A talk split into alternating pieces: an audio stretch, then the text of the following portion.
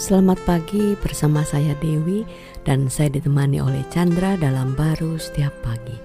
Kidung Agung 8 ayat 7. Air yang banyak tak dapat memadamkan cinta, sungai-sungai tak dapat menghanyutkannya. Sekalipun orang memberi segala harta benda rumahnya untuk cinta, namun ia pasti akan dihina.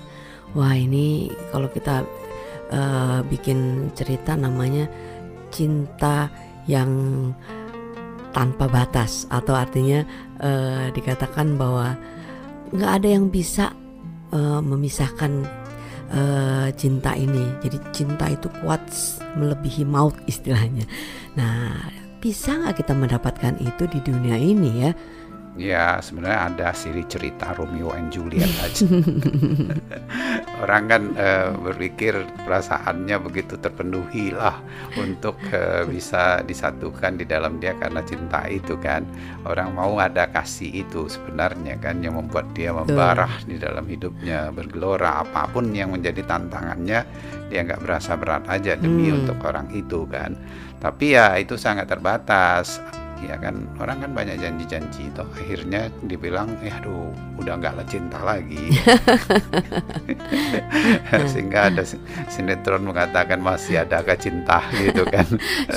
sudah luntur kayaknya. Ya itu bisa dialami ya setiap manusia ya yang mencari kasih itu, tapi tidak bisa dari dia tentunya ya.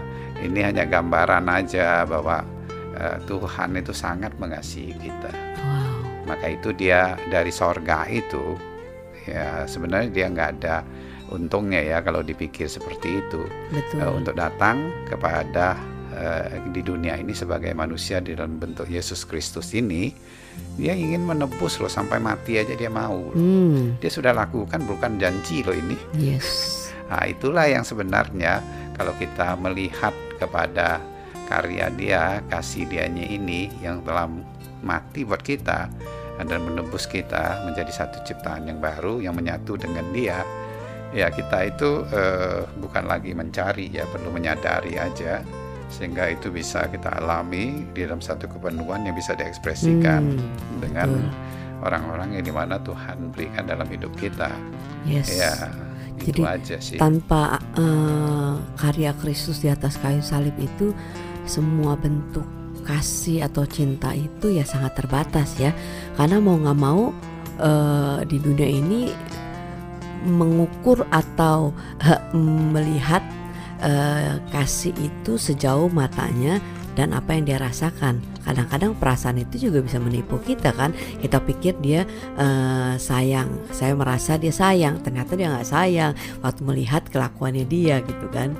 Iya, kalau cintanya Tuhan itu kan dia sudah istilahnya tanpa pamrih kan, istilah agape gitu kan, yang itu yang tidak dimiliki oleh manusia kan.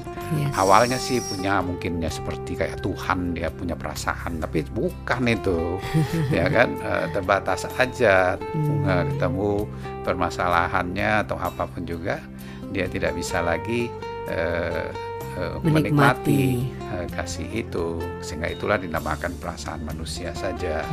Tapi Tuhan itu menembus, menaruh rohnya di dalam hidup kita, ini kasih dia ya, kita nggak terpisah oleh kasih dia ini ya. Itu perlu penyadaran ya bahwa kita bukan lagi mencari kasih itu, menuntut kasih itu, tapi menikmati karya kasihnya yang sangat bisa memenuhi hati kita. Mungkin awalnya tidak begitu ya, orang dikecewakan, luka atau apa, tapi kalau dia terus menyadari lukanya itu, dia tidak bisa menikmati kasih Tuhan yang sudah ada dalam hidup dia ya. Iya, kalau dia bisa masuk mempercayai ya, itu roh di dalam dia jauh lebih kuat, sehingga dia bagaikan mata air memancar keluar ya kasih itu.